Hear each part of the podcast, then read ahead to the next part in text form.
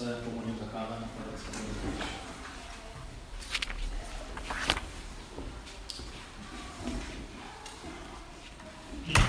Kdo byli už jednou osvíceni a okusili nebeského daru, kdo se stali účastníky Ducha Svatého a zakusili pravdivost Božího slova i moc budoucího věku a pak odpadli, s těmi není možno znovu začínat a vést je k pokání, protože znovu křižují Božího Syna a uvádějí ho v posměch.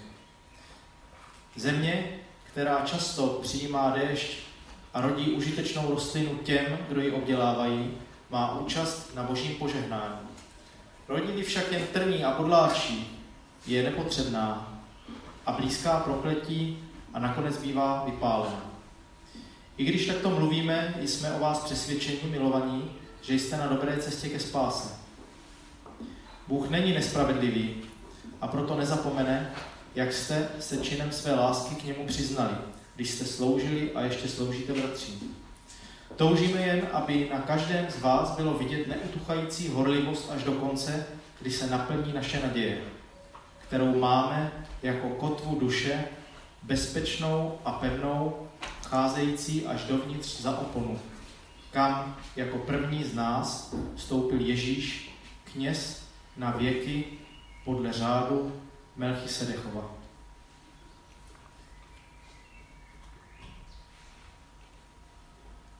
Pane, tak díky za tvé slovo, za to, že je nám oporou ve všech situacích, které zažíváme. Díky za to, že ty jsi Bůh, který slyší naše prozby, naše volání, že máš pro nás odpověď. Tak tě prosím, ať i teď můžeme slyšet, ať si vezmeme to z toho slova, to, co máš pro nás připraveno. Amen.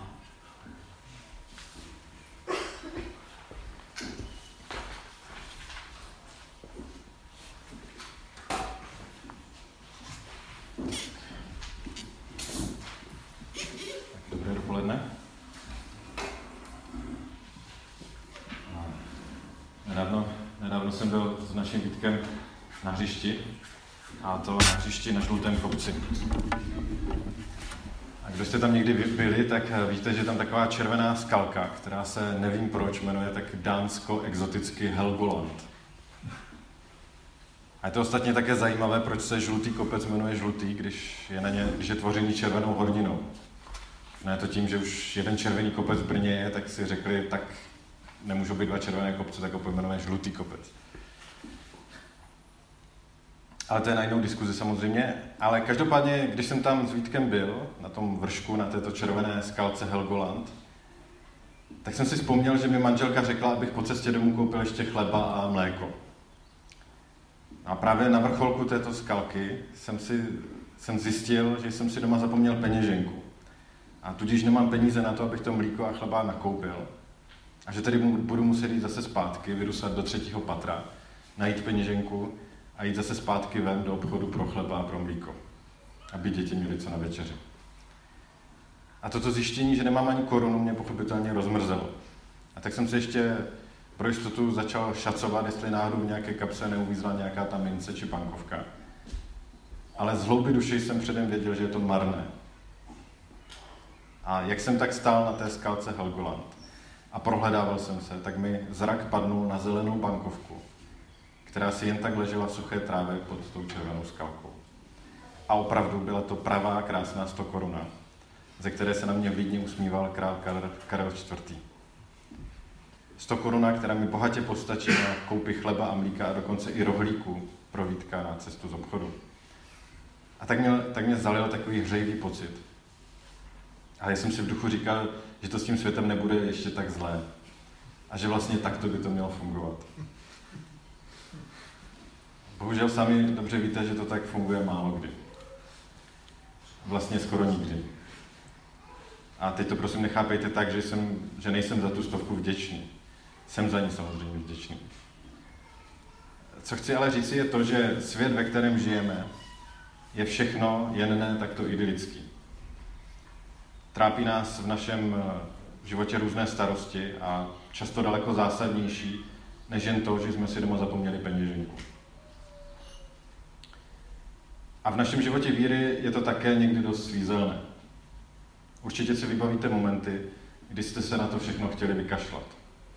Kdy vám představa milujícího osobního Boha připadala jako nepravděpodobná.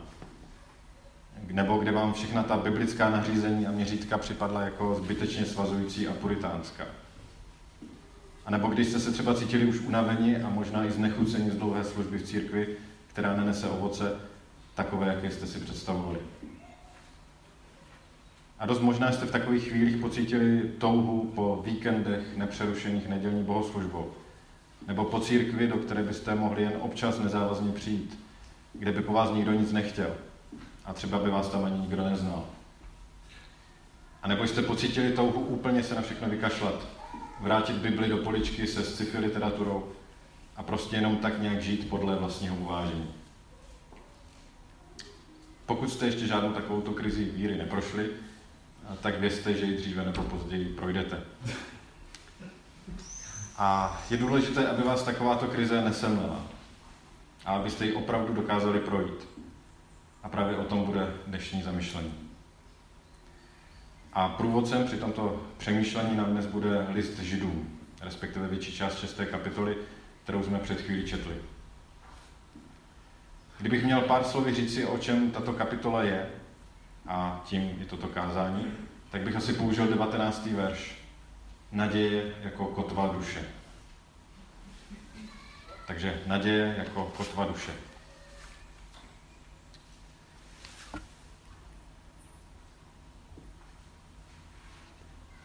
A při tom našem přemýšlení si budeme klást tři klíčové otázky. Proč ji potřebujeme? Co to je vlastně ta naděje? A jaká má být naše naděje? Takže za prvé, proč potřebujeme naději? Když se podíváme na začátek oné šesté kapitoly, tak vidíme, že začíná dost dramaticky a ostře. A poštol Pavel adresáty svého listu varuje před odpadnutím od víry. Píše, kdo jste byli jednou osvíceni a okusili nebeského daru, kdo se stali účastníky Ducha Svatého a zakusili pravdivost Božího slova i moc budoucího věku, a pak odpadli, s těmi není možno znovu začínat a vést k pokání, protože znovu křižují Božího syna a uvádějí ho v posměch. To jsou hodně tvrdá slova, ne? Pavel vlastně říká, že kdo jednou přijal víru, prožil s Pánem Bohem kus života a pak přesto odpadl, nemá už vlastně šanci se vrátit. Jinými slovy, kdo nezvládne nějakou takovou krizi víry, o které jsem mluvil, kdo se nechá převálcovat svými pochybnostmi nebo pokušeními, tak takový člověk vlastně nemá moc šancí na návrat. Pavel, Pavel vybízí, aby se takovému člověku ani nevěnoval čas, protože je to vlastně zbytečné plýtvání energií. Takový člověk je podobný zemi nebo poli, které bylo dostatečně zavlažováno dešti a také bylo obděláváno. Měli, mělo tedy všechnu péči, všechny předpoklady pro to, aby neslo dobrou úrodu. Místo toho se však na něm urodil vždy jen plevel a křoví. Přeloženo do neobrazného jazyka, Pavel mluví o člověku, jehož víra měla růst, měla se projevovat v jeho životě, v jeho, v jeho rozhodování, v jeho službě druhým lidem, ale místo toho tato víra vyhasla. Nechává vás takováto vize v klidu, nebo vás znepokojuje? No pokud jste v klidu, tak byste neměli být protože se vás to klidně může týkat. A pokud ne, třeba dnes, kdo ví, co bude zítra. Hodně jsem zvažoval, jestli tento tvrdý text do dnešního kázání vůbec použít. Chtěl jsem, aby dnešní kázání bylo o naději, aby bylo motivující, pozbuzující a budující. Pak jsem si ale uvědomil, že Pavel asi měl důvod, proč hned nezačal mluvit o naději a proč naopak nejdříve vylil na své adresáty takovouto studenou sprchu. Ostatně už v předchozí páté kapitole Pavel svým adresátům vystaví nepěkné duchovní vysvědčení. Píše jim, nejste ochotni slyšet.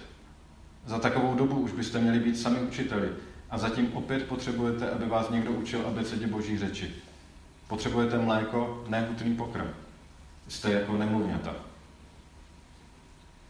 Pavel si zjevně sám uvědomoval tvrdost toho, co napsal, protože ve svém listě Židům pokračuje – i když takto mluvíme, jsme o vás přesvědčeni, milovaní, že jste na dobré cestě ke spáse. Neláme ještě nad nimi hůl. Vidí, že má smysl jim věnovat energii. A ujišťuje o tom, že Bůh na ně nezapomněl. A Pavel dále vybízí své adresáty a, a tím i vlastně nás samotné, abychom vydrželi až do konce. Do doby, kdy se naše naděje stane skutečností. Toužíme jen, aby na každém z vás bylo vidět neutuchající horlivost až do konce, kdy se naplní naše naděje. Naděje, kterou máme jako kotvu duše, bezpečnou a pevnou, vcházející až dovnitř za oponu. Takže proč potřebujeme naději? Protože naděje nám dá vytrvat. Protože když si udržíme naději, můžeme si být jistí, že nás nepřeválcuje ani bolest, ani pokušení, ani strach, ani vyčerpání. Že naše víra nám vydrží až do smrti a ještě dál. Tak tedy za druhé, dobrá potřebujeme naději, ale co ta naděje vlastně je, ta biblická naděje? Často bývá naděje chápána jako pozitivní, optimistický přístup k životu. Naděje, nebo možná spíše víra, že nakonec všechno dobře dopadne. Určitě vám už někdo někdy dával takové to povzbuzení typu jsem si jistý, že to zvládneš. Určitě se uzdravíš. Bude to dobré, nebo vše se v dobré obrátí. A k takovému často plitkému a na realitě nezaloženému optimismu nás ale Pavel v žádném případě nevybízí. Biblická naděje je úplně jiného ražení. V listu Římanům Pavel říká, máme naději, že budeme vysvobozeni z otroctví smrti a zániku do slavné svobody božích dětí. Naší nadějí je tedy to, že Bůh splní zaslíbení daná nám v Kristu Ježíši. Naší nadějí je to, že i když v krátkodobém horizontu zvítězí a vše překryje smrt, tak ve finále nevyhraje a my budeme vzkříšeni. Naší nadějí v okamžicích, kdy se nám hroutí náš svět, může být to, že Bůh na nás nezapomněl. Vidí naše zápasy a také, že splní svůj slib vůči nám. Tedy to, že se staneme jeho dětmi. A tato naděje není něco pasivního, co bychom měli pouze přijímat, ale je to zároveň něco, co bychom měli aktivně vytvářet a posilovat. A takováto naděje je nahony vzdálená levnému optimismu a jenom tak nám může být pevnou oporou, kotvou, kotvou naší duše. To je vlastně strašně zajímavý obraz. Naděje jako kotva. Bývá tak stvárněná na různých přívězcích a řetiscích, společně s křížkem symbolizujícím víru a láskou jako srdíčkem. Představte si sebe jako kapitána lodi. Je to na vašem vkusu, jestli to bude plachetnice nebo zaoceánský parník. Každopádně, každopádně jste loď nějakých tvarů s nějakým posláním, možná i lodním místním řádem. A na palubě máte spoustu plavčíků, námořníků, důstojníků a dost možná i černé pasažéry. A tím osazenstvem jsou vaše emoce, touhy, názory a preference. A celá tato cházka dost výrazně ovlivňuje to, kam plujete. A ne vždy je to disciplinovaná cházka. A vy si plujete. Někdy podle řádu, někdy se spožděním, někdy se schyluje ke spouře, někdy si užíváte příjemného větru v plachtoví a jen koukáte kolem, někdy je třeba zapnout přídavné motory. Ať tak či tak plujete, plujete a vlastně to vypadá, že tu kotvu taháte sebou zbytečně. Jenže můžete vzít na to, že se vám bude hodit. Kdy? Bude se vám hodit v bouři. Pokud přijde bouře a vaše loď bude zmítána větrem, je třeba zakotvit, abyste nenarazili na skálu a celý se neroztříštili. Jinými slovy, když přijdou těžké věci, nemoci, ztráty, nenaplněné touhy, zrady, prostě ty velké šrámy, které nás mohou vyhodit do nevýdaných hlubin či dálek, pomůže nám naděje jako kotva duše. Pomůže nám, pokud si díky naději udržíme alespoň kde si hluboko v naší mysli vědomí, že bouří můžeme projít. Že bouře má nejen konec, ale že v této bouři nejsme sami. Ale kotva se vám bude hodit nejen v bouře, ale i v přístavu. Jsou v životě období, kdy, se, kdy, je všechno, kdy je všechno v pohodě. Máte zač koupit chleba i mlíko a když zrovna ne, tak najdete stovku. Jsou období, kdy je velmi lehké spohodlnit. Říci si, že máme právo na trochu klidu a tak nějak trochu vypnout, či alespoň ubrat plyn. Akorát, kdo jste viděli nebo četli dva roky prázdnin, tak víte, že jednou zapomenete pořádně zakotvit a druhý den se probudíte kde si daleko od vašeho bezpečného přístavu. A je úplně šumák, že jste deset let předtím vzorně vyhazovali kotvu každý den a někdy pro jistotu dvakrát. Kot, kotva tam buď v konkrétním okamžik je, nebo není. A vy si buď udržíte stabilitu navzdory okolnostem, anebo ji ztratíte. Ztratíte se na širém moři a je jedno, jestli se tak stalo náhle jednorázovou bouří, anebo pomalým a nenápadným driftem. Ono konec konců to bývá často tak, že chvilku nenápadně driftujeme a pak přijde i ta bouře. Když bych tedy měl kotvu duše vysvětlit neobrazně, pokud se naše víra dostane vlivem pochybností nebo kvůli různým pokušením a hříchům do krize a my máme chuť se na všechno související s vírou a Bohem vykašlat, rezignovat, je dobré si vzpomenout na to, co všechno jsme s Bohem prožili. A také je dobré si vzpomenout na to, že uvěřit Bohu znamená i slib Bohu. A že to znamená i závazek vůči ostatním bratrům a sestrám ve víře. A toto připomenutí našeho závazku je vlastně podobné slibu manželskému, který nás také může ve vypjaté době uchránit od mnoha malérů a bouří. Ostatně verš o kotvě duše jsme si s manželkou dali před 15 lety jako moto do našeho svatebního oznámení. Jsme ještě netušili, jakými bouřemi budeme muset projít. Dobrá, doufám, že jsem vám nenechal na, poch- nenechal na pochybách o tom, že naše duše kotvu potřebují. A pojďme se teď zamyslet nad tím, jaká by tedy naše naděje měla být. Oč máme usilovat. A poštol Petr mluví o naději takto. Odhodlaně se tedy připravte ve své mysli. Buďte střízliví a celou svou naději upněte k milosti, která k vám přichází ve zjevení Ježíše Krista. Naděje má být podle Petra střízlivá a podle Pavla zase bezpečná a pevná. Střízlivá, bezpečná, pevná. Pojďme se na tyto tři charakteristiky trochu blíže podívat. Tak tedy biblická naděje je střízlivá. Jak už jsem řekl, biblická naděje není levným optimismem, že všechno dobře dopadne. Naopak má být střízlivá. A střízlivost počítá s tím, jaký je svět. Počítá s tím, že hřích je hřích, člověk je člověk a Bůh je Bůh. Střízlivost vnímá biblický popis reality a taky nepřekvapí, že na tomto světě nikdy nenalezneme úplné naplnění. Střízlivost nás vede k tomu, že rozpoznáváme hřích a pojmenujeme ho jako hřích. A to může být velmi osvobozující ve chvíli, kdy nás bouře emocí či zažitých stereotypů vede do bezbřehých vod.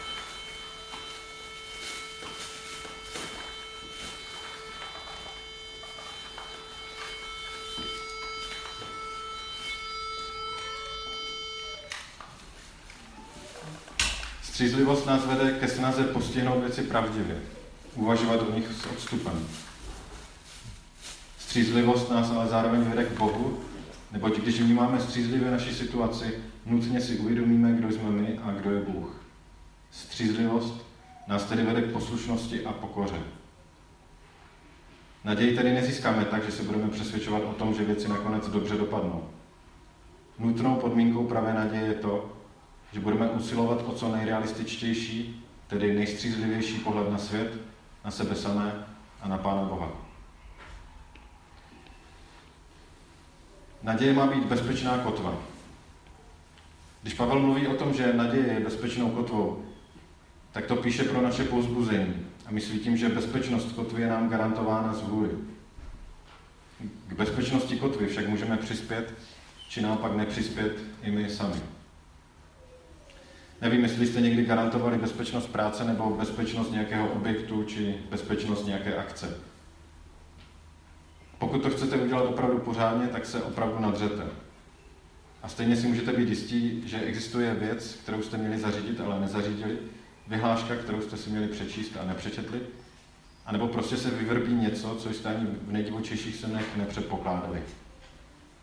V lepším případě za to můžete dostat pokutu, v horším se někdo dostane opravdu do nebezpečí a vy třeba do kriminálu.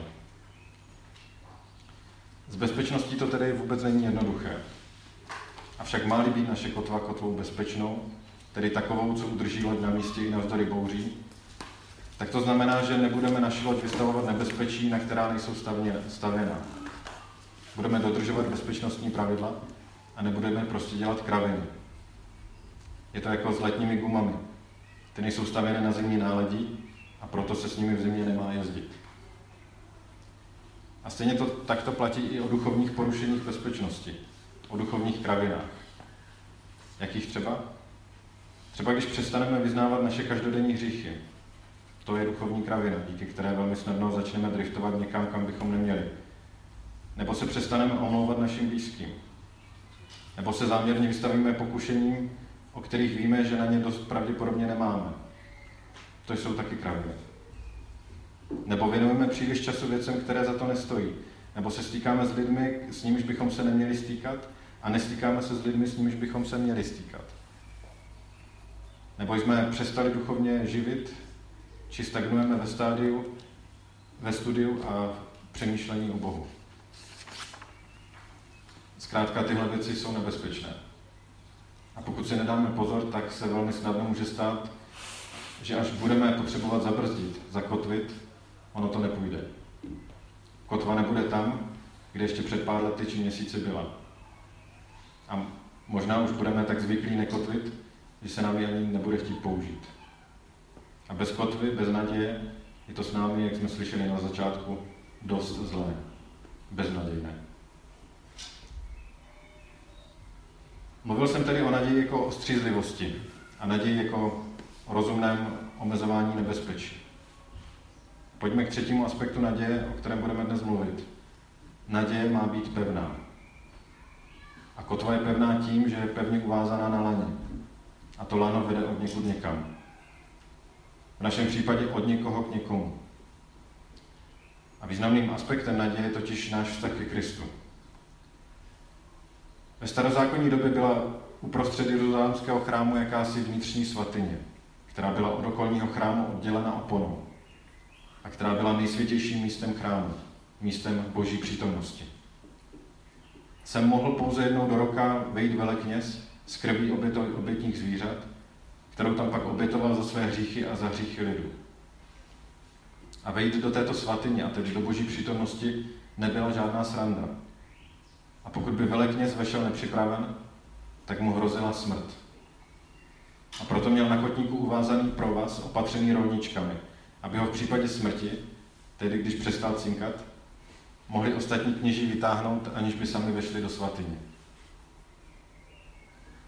V nové smlouvě mezi člověkem a Bohem se sám Kristus stal veleknězem a skrze svou smrt vešel do nové svatyně, do samotného nebe a přinesl jednou provždy oběť za naše hříchy. A jak můžeme číst v Lukášově evangeliu, v okamžiku smrti Krista na kříži se v tom pozemském jeruzalémském chrámu roztrhla chrámová opona oddělující svatyni od ostatního chrámu. Symbol toho, že už žádné oběti za naše viny nejsou třeba a že nic nestojí mezi námi a Bohem. Můžeme vejít do svatyně, můžeme vejít do boží přítomnosti. Když Pavel psal o naději jako o kotvě duše, jdoucí až za oponu, v některých překladech jdoucí až do svatyně, tak použil právě tohoto příměru z jeruzalémského chrámu. Všimněme si ale jedné maličkosti. Zatímco v jeruzalémském chrámu sloužila kotva k vytažení velekněze ze svatyně, z boží přítomnosti, naděje jako kotva duše vede naopak do svatyně, do boží přítomnosti. A jsme to my, kdo jsme samotným veleknězem Ježíšem, vtahování do svatyně svatých, do boží přítomnosti. A v tomto smyslu je naděje spoléháním se na Boha. Spoléháním se na něj ne v tom, že vše dobře dopadne, ale v tom, že Bůh bude s námi nehledě na to, jak věci dopadnou. Spolehání se na to, že lano, které nás spoutá k nebi, pevně drží Kristus a že ho nepustí, ať se s námi tady na zemi bude dít cokoliv. V jedné mojí oblíbené písni od skupiny Trabant se zpívá Jsme silní, jak silné je lano, co k nebi nás poutá. To je docela trefné. Můžeme si být jistí, že pokud spoléháme na Boha, pokud se nedáme semlít našimi pochybnostmi a pokušeními, On svůj konec lana nepustí. A pokud dojde k přerušení lana, tak to nebude na jeho straně. Máme mít tedy naději jako kotvu duše. Jako kotvu, o kterou se velmi platí pečovat. Pečovat tím, že budeme střízliví, že nebudeme provozovat duchovní hazard, ale naopak budeme budovat duchovní stabilitu.